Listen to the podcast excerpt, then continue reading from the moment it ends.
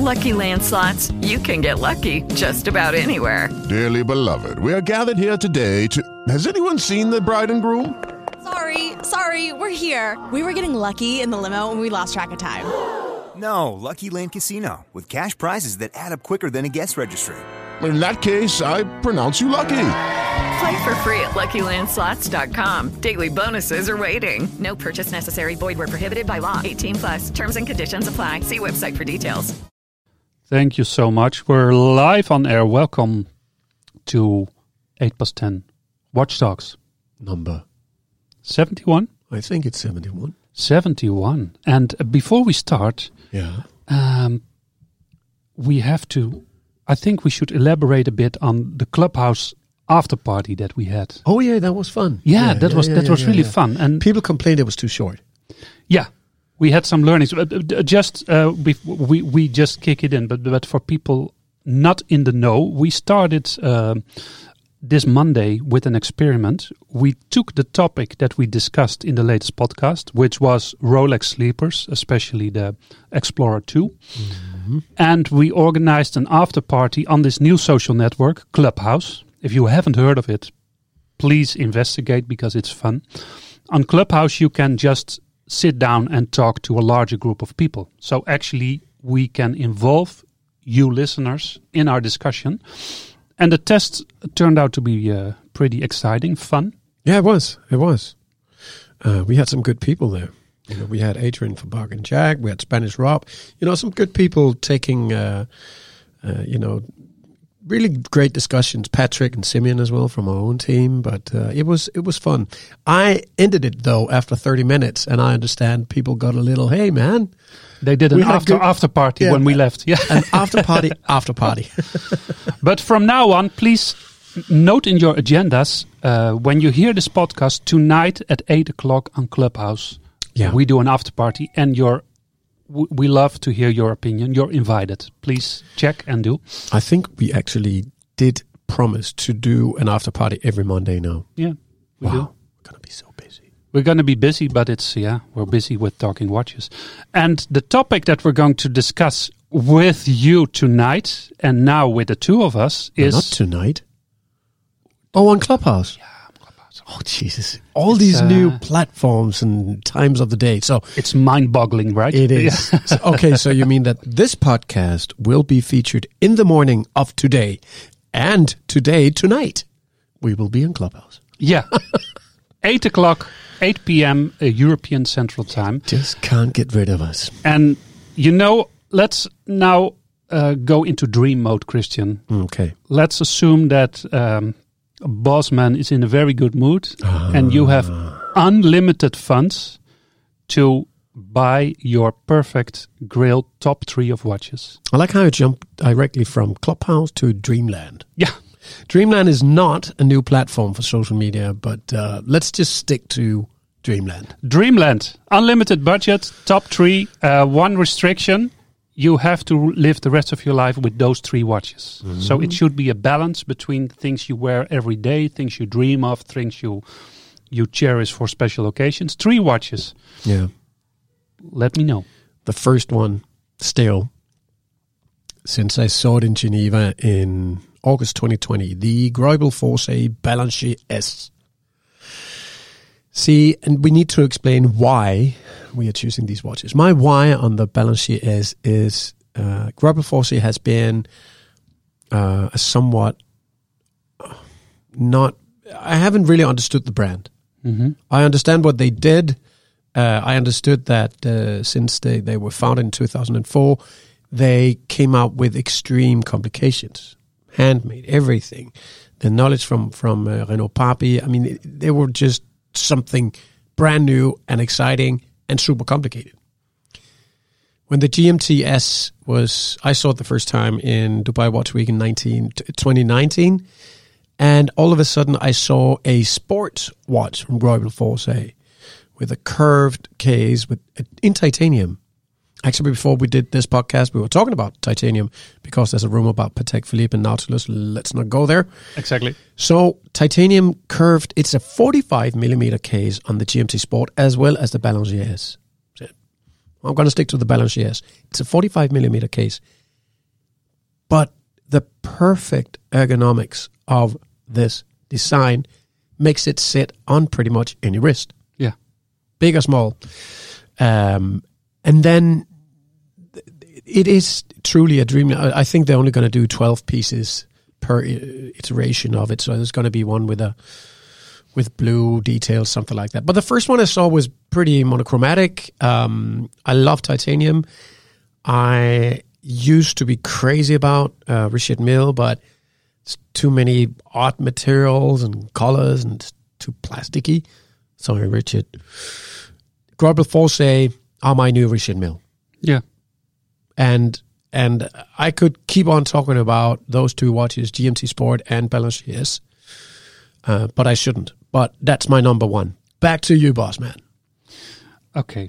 My number one. Um, for my number one, the, it's the watch that reflects the pure passion for horology to me. So this is not a watch that I would wear every day. This is that will be later. This is a watch that I dream of because it has everything. It has passion. It has the story of a watchmaker doing, giving his vision, creating something beautiful in a more traditional way. And actually, my top three uh, consists of six watches. And when I started thinking a bit longer, it was nine and then twelve. So I really had to deduct. But in in in mentioning this, I had to choose between the master that I always dream of, which is F. Journe. But actually, I went for the alternative that for me is even more per- close to me personally, and that is the Akrivia AK06.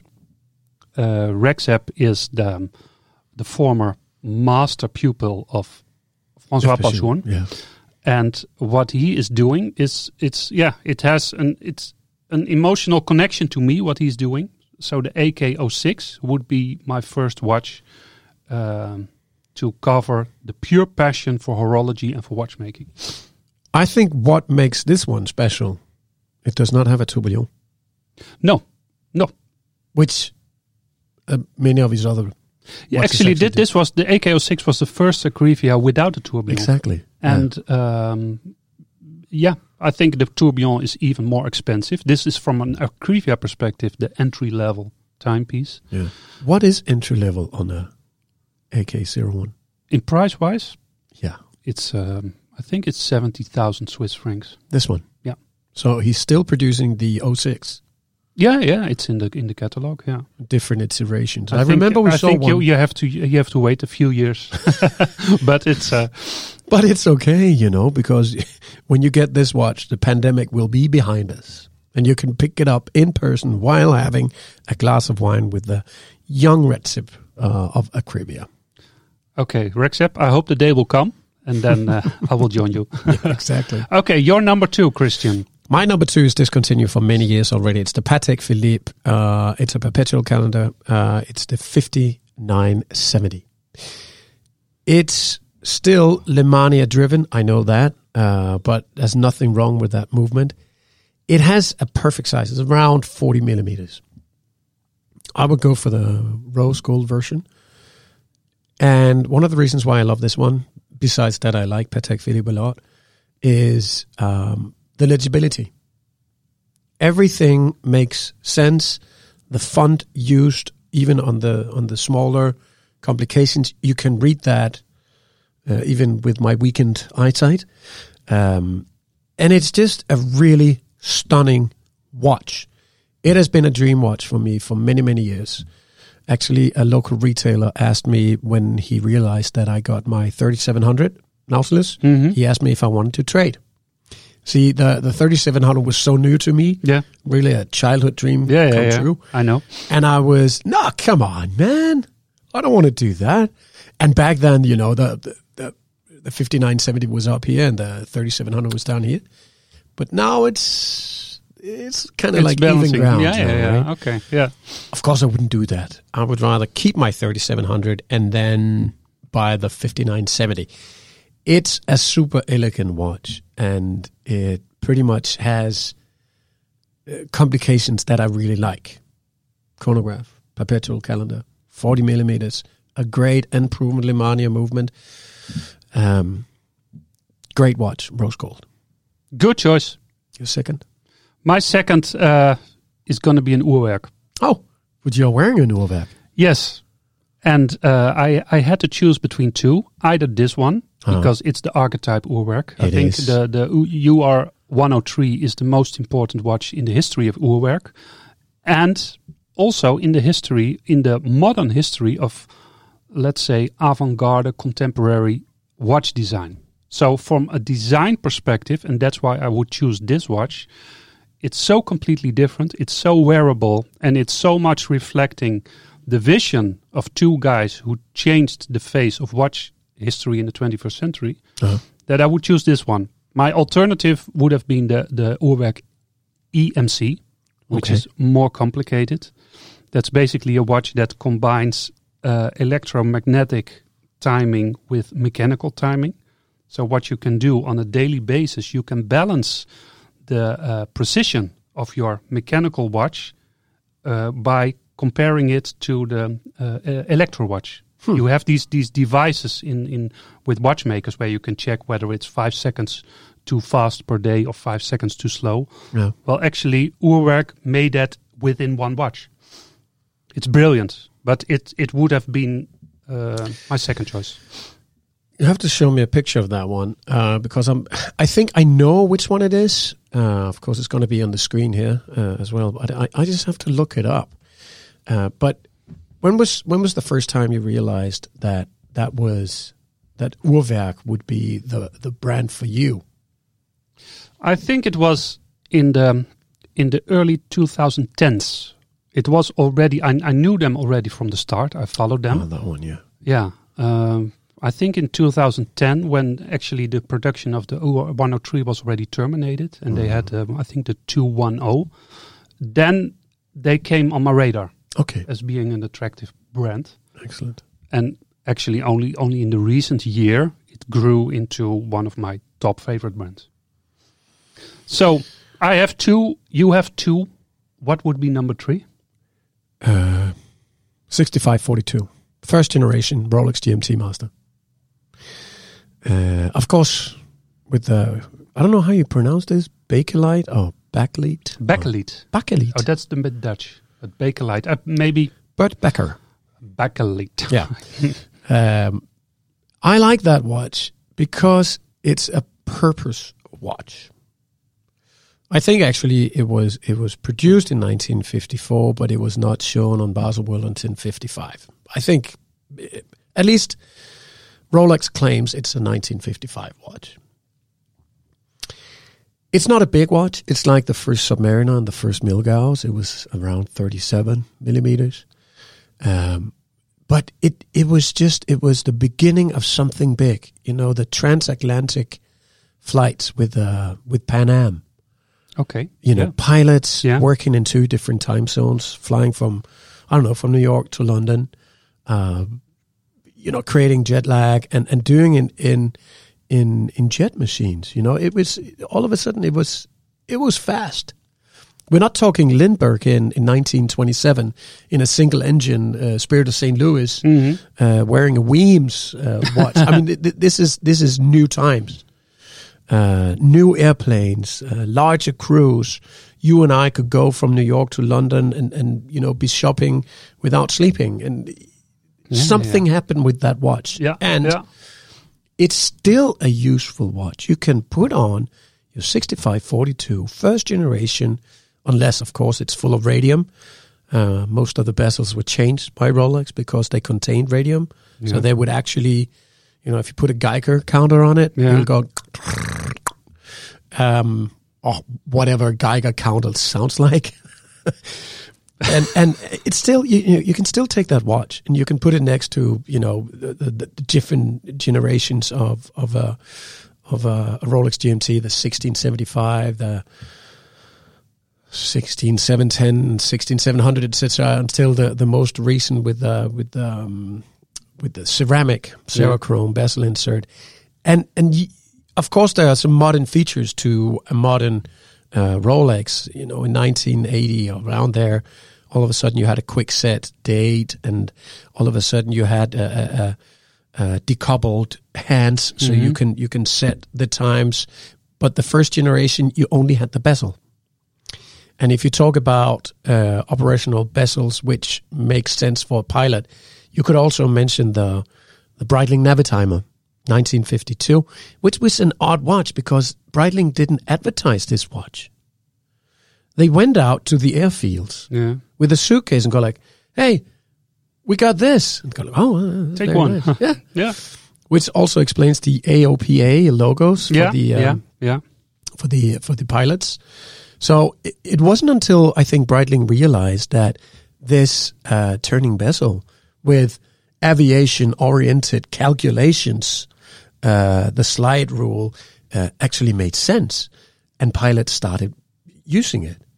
You know, they they could calculate uh, how much fuel do I need to to fill the engine in with in order to go wherever you want to go. It had it, it was like a small calculator on your wrist. Yeah. Yeah. Yeah. Uh, it was brilliant. So, also, of course, that's a very important watch. But the the GMT Master still makes sense, not only for pilots, but if you work or if you travel in different time zones. At the glance on your watch, you will know exactly two different time zones. So that's your number three.